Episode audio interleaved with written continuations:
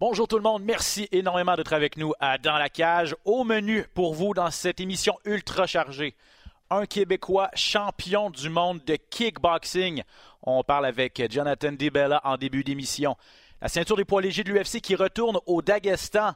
Aljamain Sterling, le champion mal aimé de l'UFC, retour complet donc sur l'UFC 280. Et cette fin de semaine, on aura droit à un duel au sommet chez les poids plumes. Merci d'être là. Amateurs d'arts martiaux mixtes, bienvenue dans la cage.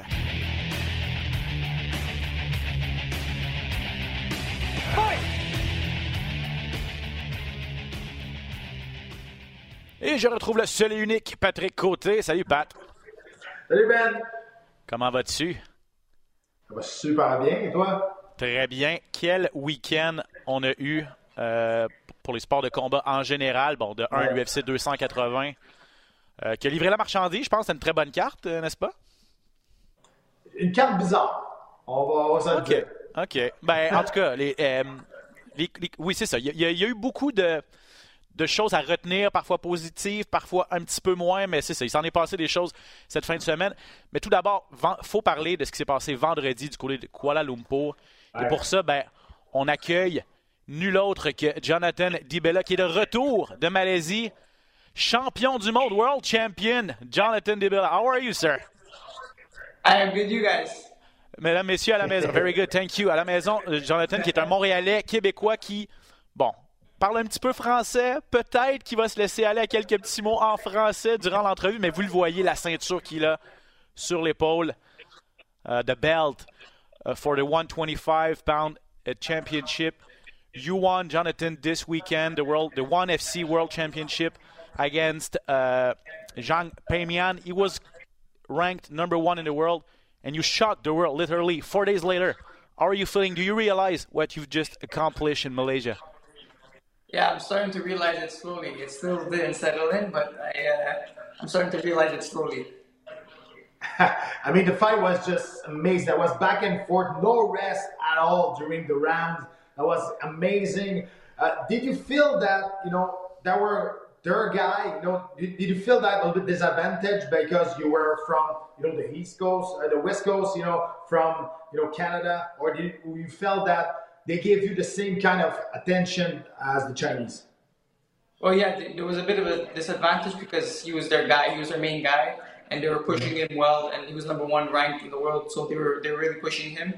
Uh, but as soon as I got to the hotel in uh, Malaysia, they treated me well. At one one one championship uh, treated me very well, uh, still I had it was a disadvantage because it was on a home turf, and um, it was uh, I felt well. I felt I felt good under pressure.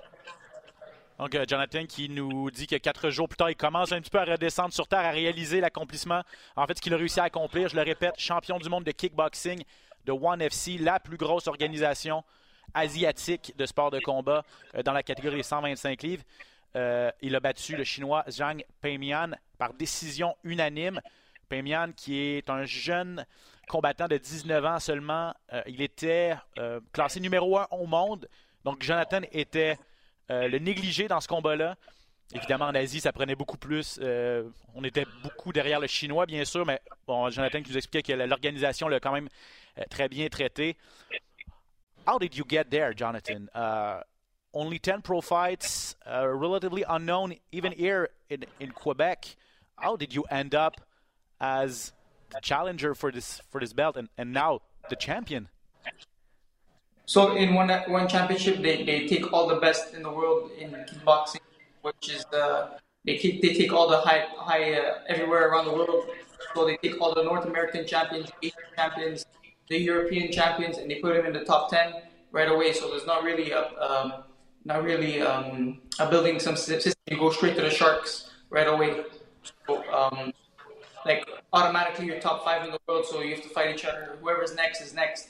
So um, I beat everybody. I'm the North American champion. I was so um, right away I was in the top five, and they gave me a shot. I want to talk about the approach of the fight because you know there's you know that the judge is supposed to be neutral, but you're going there, they're their guy, the Chinese guy is their guy. Did you feel that if you went to you know uh, decision, it will be dangerous for you? Definitely, I, I my dad told me when I went back to the, after the fourth round, he told me you have to you have to score a, a knockdown or a knockout to win because it was two two, I believe, going to the fifth round, and uh, he he's like they're gonna give it to him for sure. So you gotta you gotta do something big in the fifth round, and I did. Did you see? Did you see the scorecard after after the fight? No, but some judges had it uh, two two, I believe. Some Okay. judges had yeah two two in uh, going into the fifth round. Um, je vais traduire un petit peu. uh, I'm going to translate if you, uh, if you uh, allow me, uh, Jonathan. So, uh, uh, Jonathan qui a expliqué que bon, il a fait sa carrière un petit peu ici en Amérique du Nord. Il est devenu de facto le, le champion nord-américain. Et là, avec One, on prend les champions de chaque euh, portion du monde, chaque continent, et on les tout de suite, on les place les uns contre les autres. on ne bâtit pas des fiches à One. Lorsqu'on arrive à One, on peut directement être en combat de championnat, ce qui est arrivé à, Jonathan. Euh, Pat lui a demandé si il avait peur d'aller à une décision. Il a dit bien sûr, je savais qu'il fallait que je fasse un coup de circuit. Euh, bon, c'était là la décision, mais il a réussi à le faire, ce coup de circuit, avec un gros knockdown. Il a envoyé euh, Zhang Peimian au sol avec un immense coup de pied à la tête au cinquième round. On n'a pas vu les cartes des juges. Ça, s'est terminé par décision unanime. Jonathan dit qu'il y avait des juges qui avaient ça 2-2, donc c'était important pour moi d'aller au cinquième round, d'aller chercher cette, euh, ce, ce- ce gros moment-là. How did you feel, Jonathan, when you landed that kick? 'Cause I will tell you, I was I was so stressed out during all the fight. Not I'm not a big kickboxing guy. I'm I'm used to to MMA, and that was so fast the way both of you uh, were striking. I was so impressed, and I I was like uh, holding my breath because the the fight was just so intense. And then you when you landed that kick, I just screamed. And did you realize that was a turning point? And at at that moment, you may have done enough to to to get the belt. Yeah, as soon as I landed the kick I and I, I saw him go down, I, I, I either said, I, "This is this is what sealed the deal for the fight," or I thought he was not gonna get up. But I knew he was tough, so he got. I knew he was gonna get up, but I knew I did, had done enough after dropping him. That's why I was I was for sure, hundred percent sure I won after um, after that after that knockdown. But in the first round, I was trying to look for the head kick, uh, le coup de pied au tête. I was looking for the head kick, and um, after that, um, I was trying to find it, find it, find it, and finally came in the last round, the last minute. But you caught him in the counter attack, so that was amazing. That was very fast because that was right after you land a big shot and you came back, you know, very fast with that with a head kick. Uh, I want, I want, I want, to understand that. What did you feel that make difference? Because he said that in the before that you didn't have any power to hurt him. Uh, for sure, you, you, you landed a perfectly kick, you know. But I think the difference, your boxing was way better than his. You know, the, the volume you land was amazing, especially the, the, the you know the accuracy of your shot was you know better than him. Yeah, for sure. I, I feel like I was doing more damage in the fight because I saw his face. Uh, he was in pain from the first round. I saw him. I caught him on a few punches and a few kicks in the in the leg kicks, the low kicks, and I saw his face was in pain. And I, when he was hitting me, I didn't feel much. Well, I know I know he was feeling it when I was hitting him. It may have not looked like that watching the fight, but in the fight, I can tell he was he was more in pain during the fight. Jonathan qui euh, a expliqué que lorsqu'il a. euh, il, il, il- il avait vu cette ouverture-là pour le coup de pied à la tête. Il a dit que euh, sentais que si le synchronisme était bon, je pouvais réussir à placer ce, coup de pied à la tête. Et lorsqu'il a réussi à, le- faire, lorsqu'il a envoyé Pemian au, au- tapis, euh, il savait que peut-être qu'il avait, il avait été chercher ce combat-là. Il, il était quand même surpris que le Chinois se relève. C'est passé près. Il a à peine battu le compte de l'arbitre pour, pour, pour poursuivre. À peu près euh, une minute au cinquième round. C'est passé près d'en finir là. Chapeau à Pemian quand même. Mais, euh, mais, Jonathan avait fait assez à ce moment-là. Il voyait aussi que son adversaire était vraiment en douleur. Pat a parlé de son, sa, sa- euh, précision dans ses coups, ses contre-attaques également qui étaient ultra précises. Euh, et, euh, et même si le Chinois disait- avait dit en entrevue avant, bon, je pense pas que Dibella a ce qu'il faut pour me faire mal. Euh, Jonathan a dit que dans le combat, il sentait qu'il avait, qu'il avait fait mal à, à son adversaire. I want, uh, Jonathan, I want you to show us that belt, please. yes, sir. That's a big belt. That's a man. big, that's a big one. wow. How great is it? So you are now It's heavy. You are now the world uh, champion, ONE FC champion. What's next? What's next for you, John? Uh, do you already know who are uh, who you will be fighting? When you will be fighting? Do you have any idea? Uh, no, I have no idea. They asked me. They asked me to uh, to to uh, to. They asked me a few few names if they want if I was interested in after the fight, the, the post fight press conference. I said whoever they want to give me next, they can give me. I know there's a few Russians in the ranking system, so I would love to fight anybody or any of those. Um, also, uh, there was there's Demetrius Johnson in the one championship who is open to do kickboxing. I heard him; he wants to do. He's open to do kickboxing and um, it would be a dream of mine to fight him in kickboxing rules because I heard in, in one you can do MMA, kickboxing, and Muay Thai, and he is interested in doing kickboxing, and it would be an honor to fight him. Oh wow, that would be crazy. Feel, do you feel that? Yeah, that would be amazing. Do you feel that the rematch can can happen? Do you feel that the Chinese definitely. guy can ask for a rematch?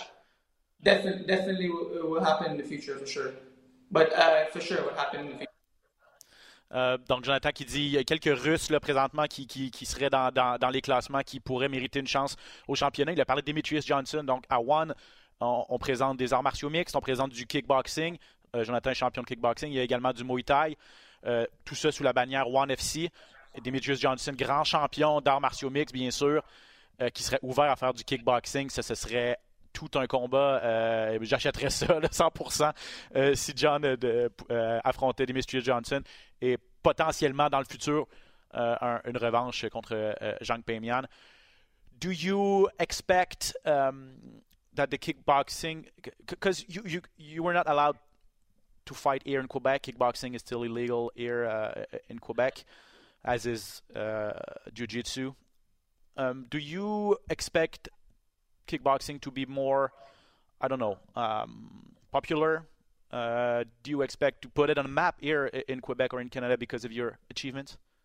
Would you like? That's it? my goal.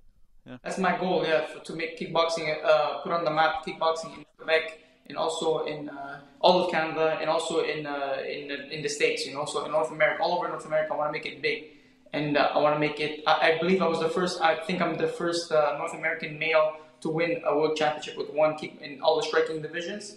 So that's why I want, want to be the first one to impact in North America and also in Montreal and Quebec to make it big and uh, more popular here.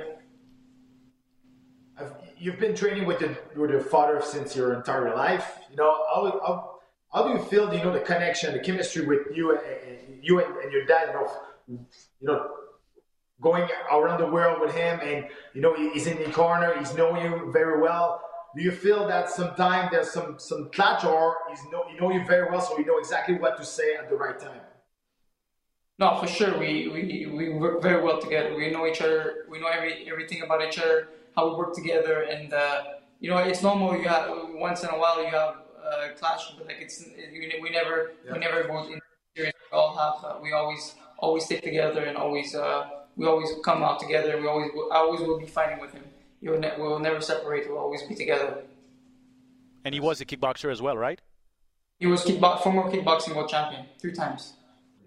So he must be amazingly proud that you follow in your foot, in his footsteps and you're, yeah, you're champion in your own right. Yeah, he's very proud. He, he, uh, he helped me uh, become world champion. He created another world champion. Amazing uh, family story. Uh, Jonathan qui disait bon, qu'un de ses buts, c'était de mettre le, kickboxing sur la map au Québec. On connaît les arts martiaux mix, on a eu des grands champions, on a eu des grands athlètes. Euh, un peu moins en kickboxing, donc maintenant il y a, un champion du monde ici. Euh, il espère que son sport sera, reconnu. Euh, il est devenu également le, le, le premier champion nord-américain de One FC. C'est ultra gros en Asie, c'est immense. Et euh, les Nord-Américains, il y en a. Ils ne s'en rendent pas compte, euh, Ben, comment c'est énorme ce qu'il a accompli, Jonathan, pour vrai. D'abord, ils ne peuvent pas comprendre à quel point c'est un fait d'armes qu'est-ce qui s'est passé vendredi passé. Yeah, Pat, Pat, was just saying that uh, it's it's people don't realize uh, how big of an accomplishment that is because One FC. Uh, can you describe to us uh, uh, how is it One FC? How was the arena? How many people were in there, and uh, how, how's the crowd there in Asia about mixed martial arts and, and One FC fighters? In Malaysia, apparently it's crazy, uh, crazy fans. But the we had they had two show, two events in the in uh, the same in 24 hours. So they did one uh, one event with no crowd and one event with the on Amazon Prime with uh, with a crowd. So the one I, I headlined was no crowd, only family and friends. So Oh, okay. I had my, my girlfriend there, so they were they were uh, they were ringside there, but uh, it was only for family and friends allowed in uh, in my the one I, I fought on. But it's it's the, the fan base in Asia is crazy. There's like people waiting at the hotel, waiting at the hotel, taking pictures, signing autographs. So it's it's a big fan base. It's crazy. And, and and is it? Would you say it's the it's the biggest promotion for a kickboxer uh, in the world? Definitely, definitely, 100%. Donc, euh, donc premier, premier euh, champion nord-américain de cette organisation qui est immense. Bon, il n'y avait pas de. Jonathan nous expliquait qu'il n'y avait pas de fans, là, pas, pas, pas de public dans, le gala qu'il a fait la veille ou, ou, euh, dans le même week-end, le deuxième gala, il y avait, il y avait des fans, mais il dit à l'hôtel, c'était fou, la foule en Malaisie est incroyable. Ils font des événements à Singapour, en Chine, euh, dans toutes les grandes villes asiatiques. Donc, euh, donc- c'est immense. La plus grande organisation euh, asiatique pour un, un combattant de kickboxing, de kickboxing. Et le champion des 125 livres est un gars de Montréal. Son père a été champion du monde de kickboxing également, donc suit dans les traces euh, de son père. Uh, amazing story once again. Um, Jonathan, thank thank you very much for being with Oh, us I, I have a, a last question. Wait, yeah, go ahead. A last question. Oh, you have to tell me that you have iron legs. Well, how did Yeah. you eat all those leg kick, inside leg kick, without any any flinch? You know, I was watching the fight. I was like, oh my god, man, his front leg's gonna give up. That's insane. But I know during the fight you don't feel so much pain because the adrenaline and you want to win. But tell me, please, tell me that was a little bit hurting at, the end after the fight. We train, we train for that. We train. We, my dad kicks my leg a million times in the inside leg, so we're used to. I'm used to the pain. We condition the leg. We condition. We condition the inside leg, so I didn't feel much uh, during the fight, but after the fight, I felt a bit bruised. Yeah, you, I mean, I bet you're I bet you're a little bit bruised right now, right? Yeah, for sure. But it, Doesn't matter. He's gonna he's gonna rub the belt on it. That's yeah, okay, right. man. That's what I was saying. The, the belt, the belt is taking care of all of this. Jonathan, once again, thank you very much, sir. Congratulations again, champion. Merci, merci tout le monde. Merci, thank you. Un nom à retenir, Jonathan DiBella. Goodbye, sir. Take care. Bye. Thank you. Pat, euh, ouais, t'as regardé le combat, puis euh, euh, c'est ça. son, adversaire, euh, Paymian, il lui a lancé de nombreux. tu sais, ce qui s'est passé, c'est que les, coups de pied dans les jambes rentraient, rentraient, rentraient. Son adversaire en a lancé des dizaines et des dizaines. Il y a eu aussi des, super bons coups au corps qui, ont été lancés de la part du Chinois. C'était vraiment, vraiment serré comme combat. Jonathan, j'ai trouvé qu'avec sa contre-attaque, euh, son synchronisme était vraiment incroyable. Il répondait vraiment coup pour coup à son adversaire. Honnêtement, on ne voit pas les cartes des juges. J'aurais aimé vraiment ça les voir. Le, knockdown, le 18 au cinquième round, c'est sûr que ça fait, ça fait une immense différence. Mais quel combat et quel accomplissement de la part de, de Dibella, right? Exactement. C'est un accomplissement que le monde ne peut pas réaliser. C'est énorme. je veux dire, le petit gars d'ici qui s'en va là-bas, puis qu'il s'en va battre le numéro 1 mondial, ça va battre leur gars là-bas, c'est c'est extraordinaire. Puis, tu sais, ça a été un 5 rounds de 3 minutes sans arrêt. Ah, ça n'a jamais arrêté. Les deux se sont plantés un en face de l'autre. Ça se garochait des bombes, des kicks pour se casser les jambes. Honnêtement, j'ai regardé ça. C'est un des combats les plus. Encore une fois, j'ai utilisé ma, mon expression préférée. C'est de la belle violence. C'est un des combats avec la plus belle violence que j'ai vu de ma vie, mais avec un art martial qui est contrôlé à 100% par les deux côtés. C'était de toute beauté voir ça. Puis en plus, on avait un petit sentiment d'appartenance parce qu'il y avait un gars de chez nous qui se battait. On le connaît un petit peu. Là, moi, j'espère qu'on le connaître encore plus. Puis quand il a passé ce, coup de pied-là à la tête après, là, au cinquième round, je pense que tout le monde qui regardait ça, puis on était une gang juste à se texter, nous autres, parce qu'on écoutait sur YouTube. Ah ouais? Puis, je veux dire, tout le monde, on s'est levé, on, on capotait, là, parce que, honnêtement, c'est, c'est- je sais, je vais me répéter, là, mais c'est un accomplissement incroyable qu'il a fait euh, vendredi passé, Jonathan. Euh, la bonne nouvelle aussi, c'est qu'il a seulement 26 ans. Donc, il, est au- il, est, il, a- il donne l'impression d'être au sommet de son art. Euh, 11 com- C'était seulement son 11e combat professionnel, invaincu, Ouais. donc 11 victoires, aucune défaite. Maintenant champion de One FC à seulement 26 ans. L'avenir est tellement brillant en plus pour lui. Là, personne ne le connaissait. Il est arrivé là un peu comme le, le- comme le négligé. Pas grand monde lui donnait une chance. Euh, je pense que là, le- le- il a gagné le respect là, de, de, de milliers, si ce n'est pas de millions de fans, surtout en, surtout en Asie. avec, avec cette performance-là. chapeau, chapeau vraiment à Jonathan Dibella. Parlons, Pat, de l'UFC 280. On a énormément de, sujets à couvrir. C'était sur papier la plus grosse carte de l'année.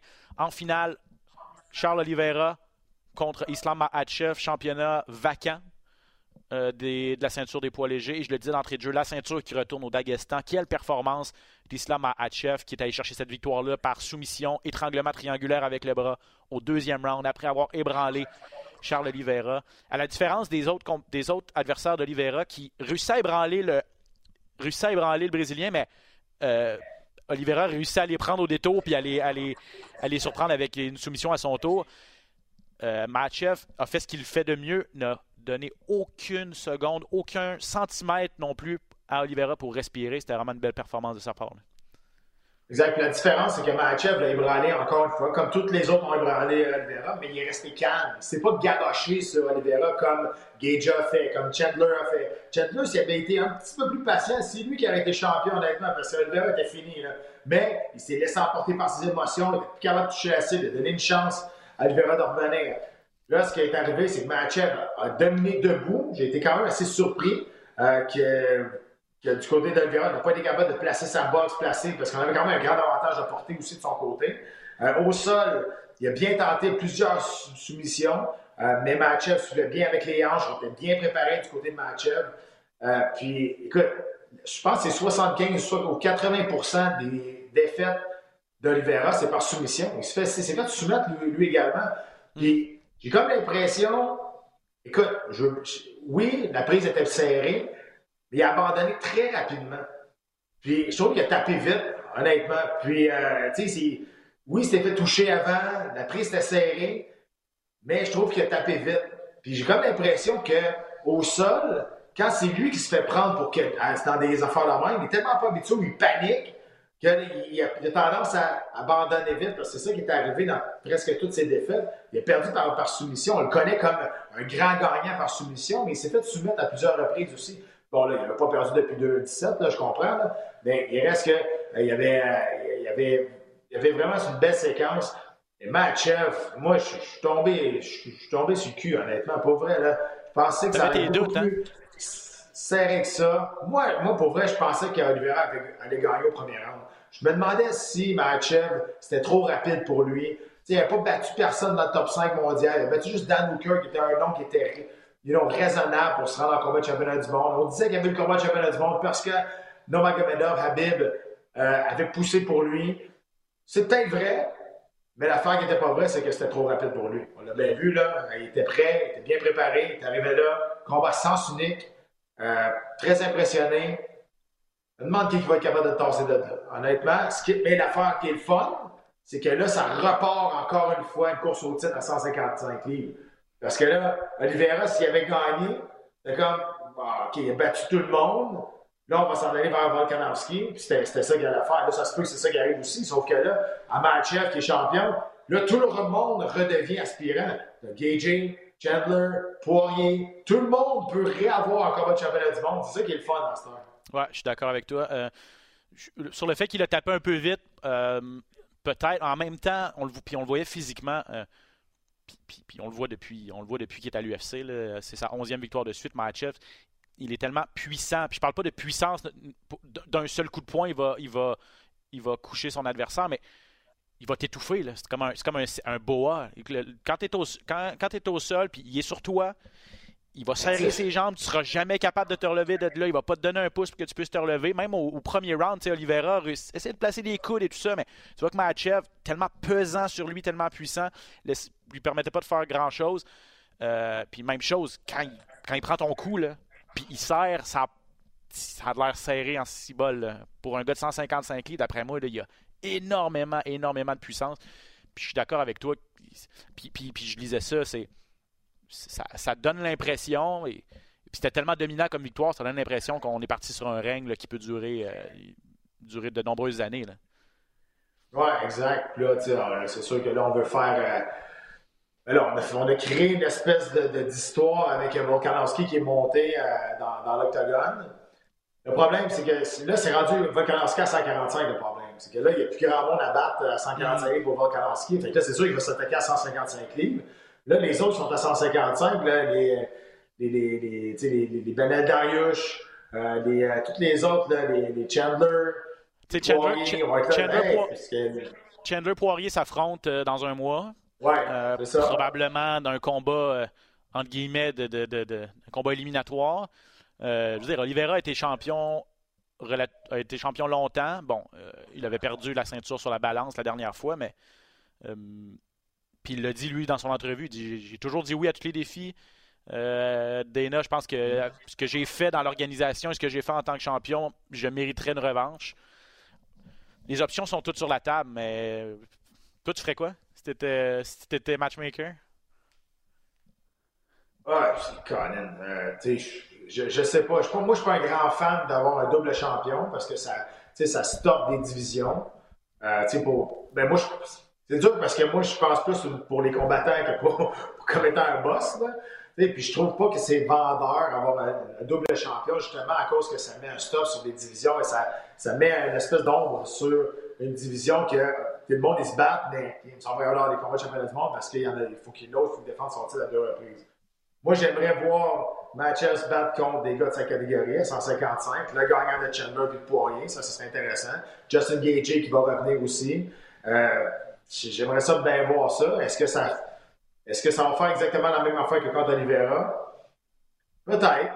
Euh, je, je sais pas. Sauf que, tu sais, je sais pas. Tu sais, stacker une division, deux divisions avec un même champion, moi, je suis pas un grand fan de ça. Pas comme je suis pas un grand fan d'un combat de, comme des champions intérimaires non plus. Euh, Dana White, il il a pas de l'air chaud à l'idée quand même de donner un combat revanche tout de suite à Oliveira. Honnêtement, là, on lui a posé la question, il a dit Ah, on verra. Il dit, euh, tout porte à croire qu'on s'en va en Australie pour, faire le combat d'unification. Onzième victoire de suite pour euh, Islam Makhachev qui a vraiment dédié ça à son ami, à son ami et mentor Habib Nurmagomedov, mais aussi à Abdul Manap Nurmagomedov, euh, entraîneur bien sûr des deux pendant longtemps, décédé durant la COVID, père de Habib Nurmagomedov. C'était quand même touchant ce qui s'est passé dans l'octogone par la suite. Euh, et voilà, la suite. C'est- c'est- on s'ennuie jamais chez les 155 livres à l'UFC. On a donc un nouveau champion, euh, Islam Makhachev. On s'est pas ennuyé non plus après, hein, quand ils ont sorti de l'octogone, euh, Shimaev qui est allé, allé brasser tout le monde un peu. On sait pas trop pourquoi, est- c'est des problèmes internes. Puis après ça, ben, ils ont pris des photos ensemble et le problème était réglé. Ben, Mais tu sais, en conférence de presse, ben, en conférence de presse, Dana White a dit, euh, il dit ouais, il dit ça arrive, puis ça arrive souvent avec lui. En voulant dire, là, il va falloir qu'il se calme les nerfs. Ouais, ce qui est arrivé, c'est qu'apparemment, c'était, en tout cas, ce que j'ai lu, c'était une, une bisbille avec Abou Bakar, Nurmagomedov, qui est aussi dans le clan un petit peu, là, qui, qui se battait lui plutôt sur la carte. Euh, apparemment, c'était très cordial, les deux. se- se- Puis à un moment donné, c'est Hamzat qui a décidé de pousser Abou Bakar. Euh, Ouais. Ça a presque dégénéré. Là, ça, euh, il a fallu que le dictateur de Tchétchénie là, vienne s'en mêler. là. Kadyrov, personnage douteux s'il en est un. En fait, plusieurs personnes disent que c'est un criminel de guerre. Ça, regarde. On s'embarquera pas là-dessus aujourd'hui, mais lui, il connaît beaucoup les combattants, il connaît bien Hamzat, il connaît bien le clan Nurmagomedov. Il a pris les deux en zoom ou quelque chose, il leur a dit là, euh, ça va faire. Fait que les deux après ça, ils sont, ils sont, ils sont réconciliés. Bref. Papa, papa, il a dit que c'était assez. Papa, il a dit c'était assez, c'est ça. C'est dans les enfantillages. Mais Hamzat, tu sais, je veux dire, Abou Bakar va pas se battre contre Hamzat à l'UFC prochainement. Là. Euh, ils sont pas pantoute. euh, ben, les deux sont à 170 livres. Ça, c'est si Hamzat Chimaev est capable de rester à 170 capable de livres. On a un gros doute là-dessus. Euh, il y en a un qui est classé numéro 3, l'autre qui est pas dans les. Je veux dire, ça. Des enfantillages. Des enfantillages, voilà. Euh, Aljamain Sterling en demi-finale contre TJ Dillashaw, ça a été euh, une victoire d'Aljamain Sterling. Belle performance de sa part, mais encore une fois, ce qui retient l'attention, c'est. Euh, il a beau avoir été ultra convaincant. TJ Dillashaw se battait avec une seule épaule. Dès le début, son épaule gauche a disloqué. Il était en douleur. Euh, le médecin est obligé d'arrêter euh, d'arrêter le combat. Donc, ça met encore une fois un, nuage, un doute sur cette sur la performance de. Ben, C'est l'arbitre qui a arrêté. Hein, C'est l'arbitre qui a arrêté le combat, ouais, t'as raison. Euh, ça met encore un nuage un petit peu sur cette performance d'Aljamain Sterling qui défend quand même son titre des 135 livres pour la deuxième fois. Euh, ça fait trois, ça fait deux jours. Qu'est-ce que tu penses de toute cette, cette situation? Je, je, comprends pas encore. Je comprends pas. L'histoire, c'est que Delechat a dit à l'arbitre, dans, dans, le, dans le vestiaire, il a dit Je suis blessé, ça se peut que mon épaule disloque, mais arrête pas le combat, je vais la popper une. Je comprends pas comment ça se fait qu'on l'a laissé combattre quand on a su ça. C'est, il y a du monde de la commission qui sont dans le vestiaire aussi, qui sont là, euh, qui regardent ce qui se passe, qui écoutent. L'arbitre, il n'est pas là. Ben, oui, l'arbitre aurait dû parler de ça. C'est sûr que là, rendu au combat, tu veux pas, tu veux dire, ça aurait été un, pétard, dans, pétard mouillé, mais c'est ça qui est aussi dans le combat de toute façon. Euh, je, ne comprends pas comment ça se fait que ce combat-là est arrivé à la suite des aveux de Delechat dans le vestiaire. Tu n'est pas fou, là. il l'a dit à la dernière, dernière seconde, probablement. Peut-être quand il marchait, je ne sais pas. Euh, mais il l'a dit à la dernière, dernière seconde, justement pour améliorer ses chances que le combat ne soit pas, soit pas arrêté ou soit pas annulé. Mais même à ça, je ne comprends pas qu'on qu'on n'ait pas sonné une cloche et on leur dire OK, ça n'a pas de bon sens, il est blessé, il va se battre avec un bras. C'est ça qui est arrivé euh, tout le long.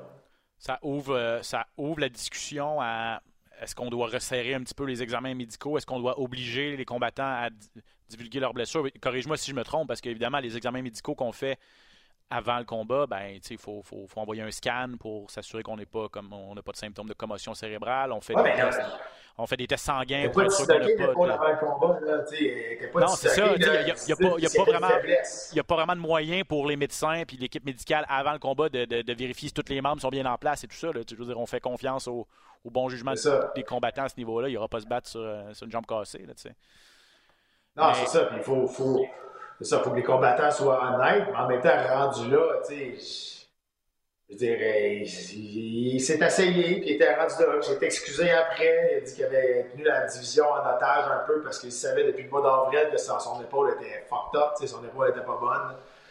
Bon, ça a donné le combat que ça a donné. C'est plate, honnêtement. Autant que je suis pas un grand fan de Sterling, autant que je trouve ça plate un petit peu pour lui. Maintenant, il faut vouloir qu'on lui donne la reconnaissance qui, lui, qui lui qui lui doit, qui, lui revient, parce que, oui, le premier combat contre, euh, Peter Yan, il en a mis un peu, beaucoup, mais, je veux dire, au bout de la ligne, c'est Yann qui a donné un coup de lécal. C'est de sa faute à Peter Yan s'il a, perdu le, il a perdu titre. Ils ont eu le combat revanche. Il est allé gagner un combat serré, mais il l'a gagné. Il l'a gagné à la régulière. Là, encore une fois, il arrive, puis là, il se passe une autre affaire. Euh, c'est plate pour lui. Je trouve ça plate sa situation pour lui, même si je suis pas un grand fan de Sterling. Je trouve ça plate que, que est arrivé là avec un seul bras. Puis euh, je suis savait, puis encore une fois, la performance de Sterling, lui, il a fait ce qu'il avait à faire, puis it is what it is. Exact. Euh, c'est un peu, pour revenir à Dillashaw, c'est la réalité dans laquelle on se trouve quand, si tu montes pas dans l'octogone, si les combattants montent pas dans l'octogone, ils ont zéro dollar. Je veux dire, ici, donc, c'est sûr que pour lui, il faisait beaucoup d'argent en. Euh, il, fait quand même des bonnes payes. C'est une des vedettes de l'organisation. Il faut pas oublier, il s'est fait suspendre deux ans. C'est pas fait pendant deux ans. Il a perdu beaucoup de commanditaires à cause de, qu'il s'est fait pogner par le PO. La seule chose. C'était juste son, deuxième combat en quatre ans, là, ou à peu près. Là, Il a besoin de sous à un moment donné aussi. Fait que lui, il fallait, le jeu il la chance, fallait monter dans l'octogone pour avoir une paye. Même s'il était juste. La seule chose que je peux dire au moins de, de c'est que il a accepté sa suspension en homme. il s'est fait pogner, il n'a pas essayé de se cacher, pas, de toute façon, c'est facile, c'est impossible de dire qu'il y a des suppléments contaminants le PO, là, ça n'existe pas. C'est ça. Mais quand même, tu sais, il a pris le blanc, il n'a pas le choix, mais il aurait, pu, il aurait pu juste jouer l'innocent, il aurait pu. Non, il dit, ouais, c'est vrai, je me suis fait pogner, correct, je vais, je vais assumer, puis, tu sais, moi, je trouve ça, tu te fais pogner, tu te fais tricher, il y a une façon de prendre ça, de penser en homme. Ça, au moins, ça, je peux, je peux lever mon chapeau là-dessus. Bon, après ça, c'est sa décision d'aller se battre blessé, mais ce que tu as levé comme point, c'est exactement ça. Tu sais, tu ne bats pas, tu pas payé. Euh, deuxième défense de titre donc pour Aljamain Sterling qui égale Dominique Cruz, Ronan Barrao et Dillashaw qui l'avait fait auparavant. Personne dans cette catégorie-là, 135 livres, n'a réussi à défendre un titre plus de deux fois. Euh, donc, euh, s'il réussit à le faire, Sterling, à sa prochaine sortie, passera à l'histoire. C'est une huitième victoire de suite pour lui. Il a juste dominé le, au sol. Il a amené Dillashaw à sa guise au sol, a contrôlé l'action et tout ça avant que l'arbitre arrête le combat au deuxième round. O'Malley contre Pietorian. Ça, j'ai hâte de t'entendre là-dessus. Il va falloir accélérer un petit peu, mais euh, O'Malley qui l'a emporté par décision partagée. J'en reviens pas encore. Parce que Patrick Côté, deux jours plus tard, trois jours plus tard, considère que c'est un vol, cette victoire de Sean O'Malley. Euh, c'est un combat qui était serré. Est-ce que c'est un vol? Non. Est-ce que c'était la bonne décision? Non plus. À mon avis, moi, je pense que Peter a gagné euh, clairement les deux premiers rounds. Euh, honnêtement. Troisième round, il s'est fait toucher, mais quand même, c'était serré ce troisième round-là. Écoute, ça a été le, sur la carte des jeux, c'est le premier round qui a fait la différence. C'est bizarre, hein, mais c'est ça. Moi, j'avais le premier et le deuxième round complètement à, l'avantage de Yann. Puis on, je le disais aussi, je disais là, il faut que Charles Marley ouvre la machine, parce qu'après moi, d'après moi, il est, en derrière à 2-0. Euh, une décision qui est une décision qui laisse un peu place à. Les mauvaises langues vont dire qu'on a donné le gagnant à Charles parce qu'il est plus vendeur. C'est ça. Mais en même temps, il faut faire attention parce que la commission athlétique est complètement différente que de, de, l'UFC. C'est pas l'UFC qui choisit les juges. La vérité, c'est que c'est vrai qu'il est plus vendeur, mais je pense pas qu'il a gagné ce combat-là. Je pense que Yann s'est fait. Euh, ben, c'est fait voler. C'est pas le plus gros vol de l'histoire, on s'entend, mais je pense vraiment que c'est Yann qui est allé, qui, avait gagné ce combat-là. Je vais vérifier un truc parce que, bon, euh, dans certains pays, et là, c'est ce que c'est encore le cas aujourd'hui, c'est peut-être un peu plus Abu Dhabi Sports Council. Euh, parce que dans certains. C'est ça, s'auto-régulait. Dans C'était le cas en Australie euh, pendant, pendant quelques années également. Lorsqu'on allait en Europe, il n'y avait pas de commission athlétique dans certains pays. Euh, L'UFC s'auto-régulait. Est-ce que c'était le cas à Abu Dhabi? J'essaie de, j'essaie de voir là, ici. Mais... Je pense que oui. Je pense que oui. Euh, mais bon, tu sais, tout ça pour dire que c'est sûr, quand tu vas à la décision des juges, tu as toujours une tu joues, toujours un peu avec le feu, même si tu penses que tu as, dominé. C'est arrivé à Abu Dhabi, c'est arrivé au Brésil, ça arrive à Las Vegas, ça arrive partout. Il y, a des surprises qui sortent, et ben ouais, non, ça n'a pas de bon sens. Euh, les juges n'ont pas vu le même combat que nous autres. Euh, tu me poses la question, est-ce que c'est une bonne décision? Non, absolument pas. The UAE Mixed Martial Arts Federation is working closely with the UFC. Um, il y a une commission. Bon, euh, lorsqu'on va sur Internet, bon, est-ce qu'il y a des théories du complot qui existent? Peut-être. Bref, euh, ça ouvre, comme tu l'as dit, Pat, ça ouvrait la porte à un peu un privilège, le Sean O'Malley. Il euh, faut rappeler aux gens que les critères de pour juger des rounds, le critère numéro un, c'est vraiment le dommage qui est fait si on prend ce, critère-là, bon, est-ce qu'il y, a un argument à, passer pour euh, Sean O'Malley qui gagne le premier round? Potentiellement, dans ma tête, ça a été à peu près égal. Je trouve pas qu'un des deux a réussi à, faire beaucoup plus de dommages. J'ai trouvé que la projection, moi, que Pietorian a fait au premier round était assez sévère. Les deux se sont, peut-être pour du dommage aussi. Les deux se sont un peu ébranlés aussi au premier round, sauf que le coup de Pietorian était beaucoup plus solide que celui de Sean O'Malley. Euh, écoute, c'est un combat qui est serré. Puis, tu sais, même au après le combat, a dit Garde, c'est un, sport qui est fou.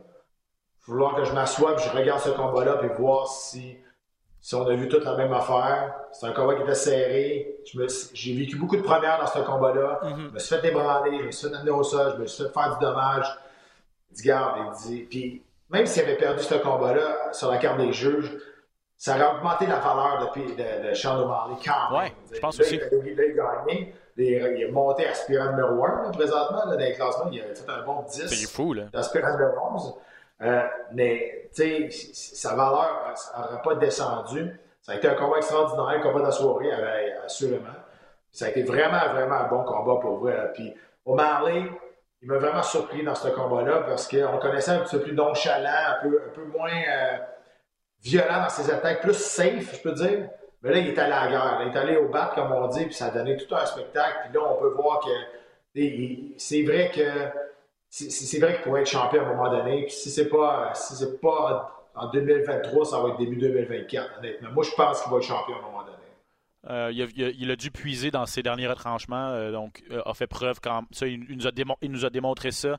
Pour Pieterian, ça demeure trois défaites à ses quatre derniers combats, mais lui non plus n'a pas perdu grand-chose dans, ce combat-là. Demeure, malgré cette séquence un peu moins glorieuse, un des meilleurs dans le top 3 des, des, 135 livres. Penses-tu qu'on va voir Sterling O'Malley tout de suite? Tu, tu l'as dit, O'Malley est rendu aspirant numéro 1? Ah ben, oui, je pense, on va voir ce qui, ce qui va arriver, dépendamment du, du matchmaker, mais je ne sais pas qui qu'on va donner à, à Sterling c'est pas Marley à, son prochain combat. Ben, il y a Marlon Vera là, qui, qui, lui a battu il n'y a pas si longtemps Sean Marley. Même Marlon Vera, même Marlon Vera a dit euh, que c'était Sean Marley qui méritait un combat de championnat du monde. Ah oui, il, a dit, euh, il a dit ça euh, ce matin ou hier. Là. Et il dit oui, depuis, depuis leur combat, Marley est 4-0 et Vera est 4-1. Euh, fait que, tu sais, puis Vera dit, garde, il dit autant que c'est vrai que ça a été un combat serré, je suis pas sûr qu'il a gagné, mais c'est lui qui mérite quand même le prochain combat de championnat du monde. C'est ça, je regarde les classements. Donc, O'Malley, bon 10 places, aspirant numéro 1, Pietorian, deuxième, Merab, Vallée-Julie, pas l'oublier, quand même euh, égalité lui au deuxième rang, Vera mm-hmm. quatrième, TJ Delacha cinquième.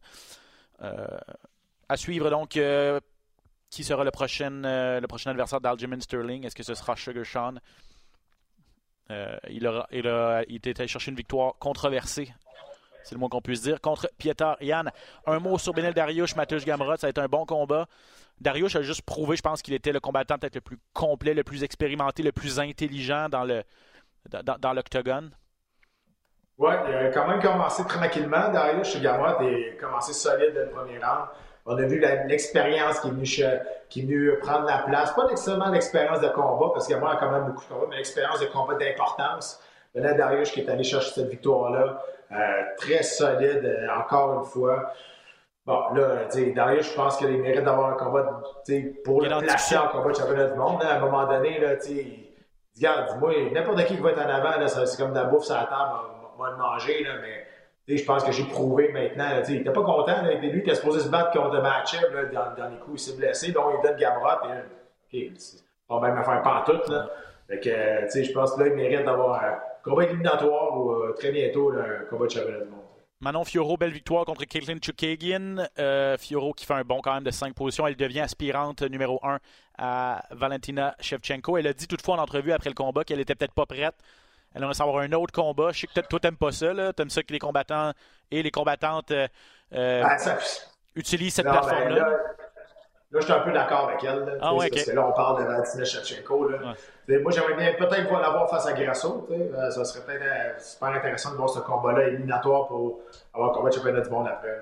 Ouais, Manon Furo, elle a commencé tranquillement, mais je, je, trouvais que plus le combat avançait, plus elle prenait ses aises, plus elle était capable de faire sentir sa puissance. Elle avait une plus grande puissance, bien sûr, que, que. Elle a même réussi à l'amener au sol euh, au troisième round. Donc, euh, un premier round un peu timide, je trouvais, pour la Française, mais plus ça allait, plus elle, elle retrouvait ses repères.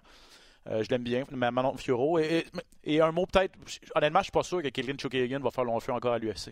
On on pouvait pas la mettre dehors parce qu'elle avait pas perdu, mais Tabarouette, elle est talentueuse, là. Je veux dire, c'est pas, mais, mais plate. C'est du copier-coller tout le temps. Ben, c'est ça. Puis pas de puissance, tu sais très bien qu'elle ne réussira pas des KO, puis c'est du c'est du c'est du touch and euh, comment t'appelles ça en, en, boxe c'est tu touches puis tu t'en vas, tu touches puis tu t'en vas, puis tu sais c'est du touch fighting, c'est une black belt en jiu-jitsu elle. On l'a jamais vu. On n'a jamais vu euh, Chukagan travailler à terre, une black belt de jiu-jitsu. Euh, elle, c'est tout le temps, tout le temps la même affaire.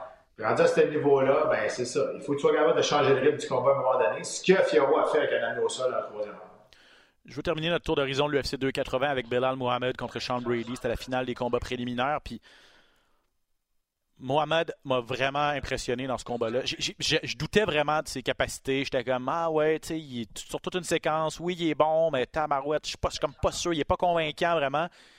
Puis dans celui-là, il changeait de côté, a vraiment bien boxé était précis et puissant, a réussi à finir ça. Euh, Brady, chapeau à Brady qui n'a jamais été au sol. Ça s'est terminé debout, mais l'arbitre s'est interposé parce que là, ben, il mangeait, mangeait, trop de coups. Mais tu sais, aller battre un gars invaincu comme de cette façon-là, Belal Mohamed se rapproche dangereusement d'un combat de championnat. Ça n'arrivera pas là, parce que, bon, on va faire Leon Edwards contre Kamaru Usman 2 avec raison, mais euh, avec toute une séquence, Belal Mohamed, euh, avec une victoire de la sorte, euh, son nom est, sur la courte liste aussi. Oui, et Mohamed, ça fait, ça fait je ne sais pas combien de temps qu'il demande un combat face à Chimaev. Ça serait peut-être le temps de le faire. Si hmm? revient à 170, ben, il veut revenir à 170. Là, ils vont lui donner une autre chance d'être capable de faire le poids. écoute, c'était son cinquième KO seulement en carrière, sa sixième fois qu'il terminait quelqu'un. C'est ça qu'on reprochait un peu à Mohamed. Il jouait tout le temps safe. Ses combats étaient correct, mais il gagnait. Son dernier combat face à Vicente Luque, par exemple, il avait été vraiment impressionnant. Moi, il m'avait impressionné. Il avait par décision pareille, mais ça avait été vraiment, vraiment impressionnant. Là, Colin Blake allait faire un statement solide. Vraiment, là. Fait que là, tu sais, fini son gars. Là, il y a un argument pour, OK, aller chercher un combat de plus d'importance encore une fois. Puis peut-être lui donner finalement ce qu'il demande depuis des mois et des mois, un combat contre ah, ils ne sont pas beaucoup à le demander, donc euh, pourquoi pas lui donner, Tabarouette, pour, euh, pendant qu'un gars le, demande. Et pour Mohamed, c'est 8 victoires, aucune défaite et une nulle technique à ses 9 derniers. Sa nulle technique, c'était contre Leon Edwards. Euh, doigt dans les yeux d'Edwards, donc c'était vraiment de malchance de ce côté-là. sur toute une séquence, Belal Mohamed. Voilà qui fait le tour pour l'UFC 280. Euh, grosse carte. On espère que vous étiez au rendez-vous et que vous avez apprécié le spectacle. En fin de semaine, l'UFC qui revient dans ses quartiers généraux de Las Vegas à l'Apex. Euh, on va juste parler du combat final. Ce n'est pas sur papier une grosse carte, mais la finale m'intrigue énormément et, risque d'avoir des, conséquences importantes euh, pour le gagnant. C'est-à-dire, on se rapprocherait dangereusement d'un combat de championnat puisque Calvin Cater, qui est classé cinquième, affronte Arnold Allen, pratiquement un Montréalais d'adoption, euh, qui se bat cette fin de semaine.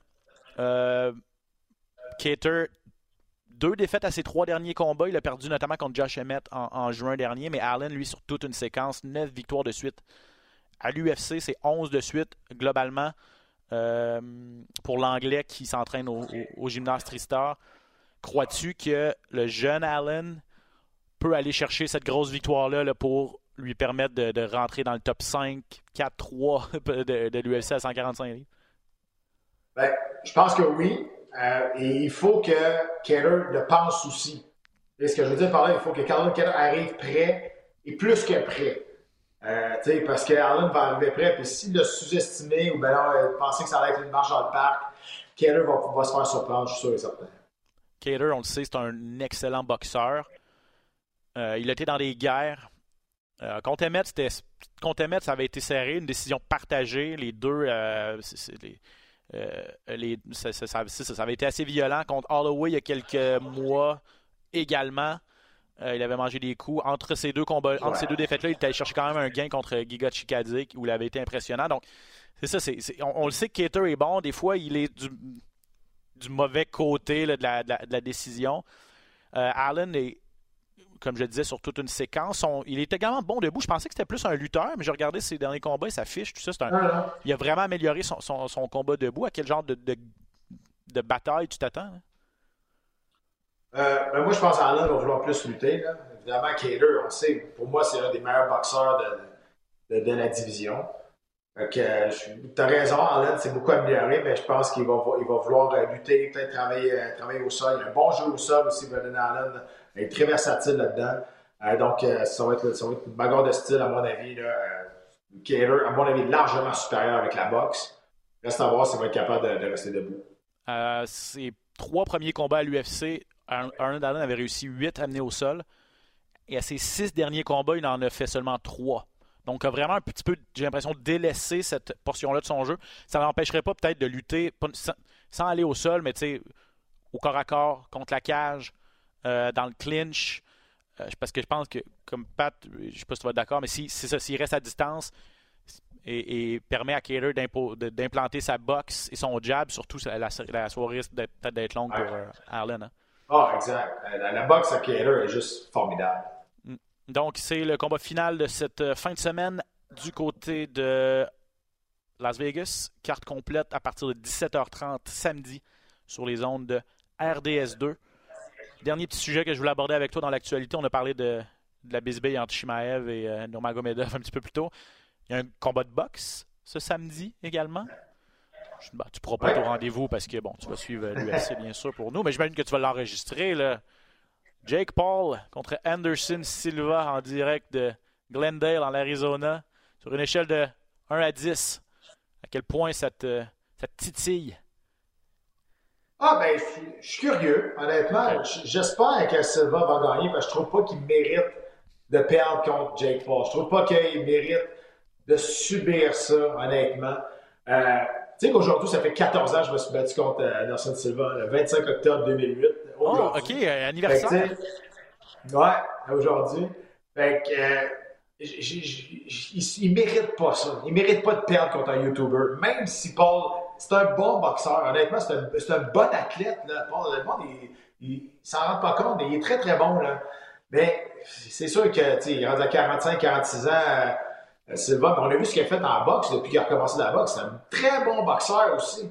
Donc, j'espère qu'il va aller chercher une victoire. J'espère qu'il va aller chercher une victoire convaincante parce qu'il ne mérite pas de perdre contre Paul. Je suis d'accord avec toi. Est-ce que. Euh, Jake Paul a 25 ans, Anderson Silva a 47 ans. Bon, euh, depuis qu'il est revenu en boxe, bon, une grosse victoire. Sa plus grosse, c'est contre Julio César Chavez, bien sûr. Un Julio César Chavez un peu pas, pas, pas, euh, au sommet de son art. Je pense qu'il avait un petit. Je pense pas qu'il a mis le paquet dans, ce, dans le camp d'entraînement, mais nonobstant ça, Anderson Silva avait fait une grosse, grosse performance contre un excellent boxeur. Euh, il a battu Tito Ortiz euh, à sa dernière sortie en boxe. Il lui a passé le KO assez rapidement même. J'ai pas hâte de voir, ce serait, ce serait pas le, bon, le bon terme à utiliser, hâte de voir ça. Je, suis curieux. ouais, c'est ça. Je pense que tu as utilisé le bon mot, curieux. Je suis d'accord aussi. Anderson Silva a beaucoup de fierté. Il nous a prouvé qu'il, même à 47 ans, demeure un excellent athlète. C'est son menton qui va être une. Lorsqu'il a fini sa carrière à l'UFC, son menton n'était plus ce qu'il avait déjà été. Contre la, puissance de Jake, Jake Paul a quand même mis KO rapidement Ben Askren et Tyron Woodley deux gars qui étaient plus jeunes qu'Anderson Silva. Donc, il a de la puissance dans les deux. C'était deux lutteurs aussi. C'était pas des grands boxeurs non plus. Anderson Silva a toujours été un des meilleurs strikers dans martiaux mix. Et peu importe, pas juste de l'UFC, mais tout, le sport. Mm-hmm. À un moment donné, il faut, voir que ça paraisse à quelque part aussi là-dedans. En tout cas, j'espère, j'espère aussi qu'Anderson Silva va infliger une première défaite à Jake Paul. Donc, c'est ça samedi. Et en demi-finale, Le'Veon Bell, ancien porteur de ballon de la NFL, qui affronte Uriah Hall qui est celui qui a infligé la dernière défaite à l'UFC, à Anderson Silva. Ça fait le tour, mon cher ami? Oui, monsieur. Excellent. Je te souhaite une bonne fin de journée. On t'écoute euh, samedi soir à l'UFC à RDS2. Merci énormément à tout le monde d'avoir été des nôtres. On espère que vous avez apprécié. Merci à Jonathan DiBella, le champion du monde de kickboxing, d'avoir été avec nous. À bientôt tout le monde. On se retrouve la semaine prochaine pour un autre épisode de Dans la cage.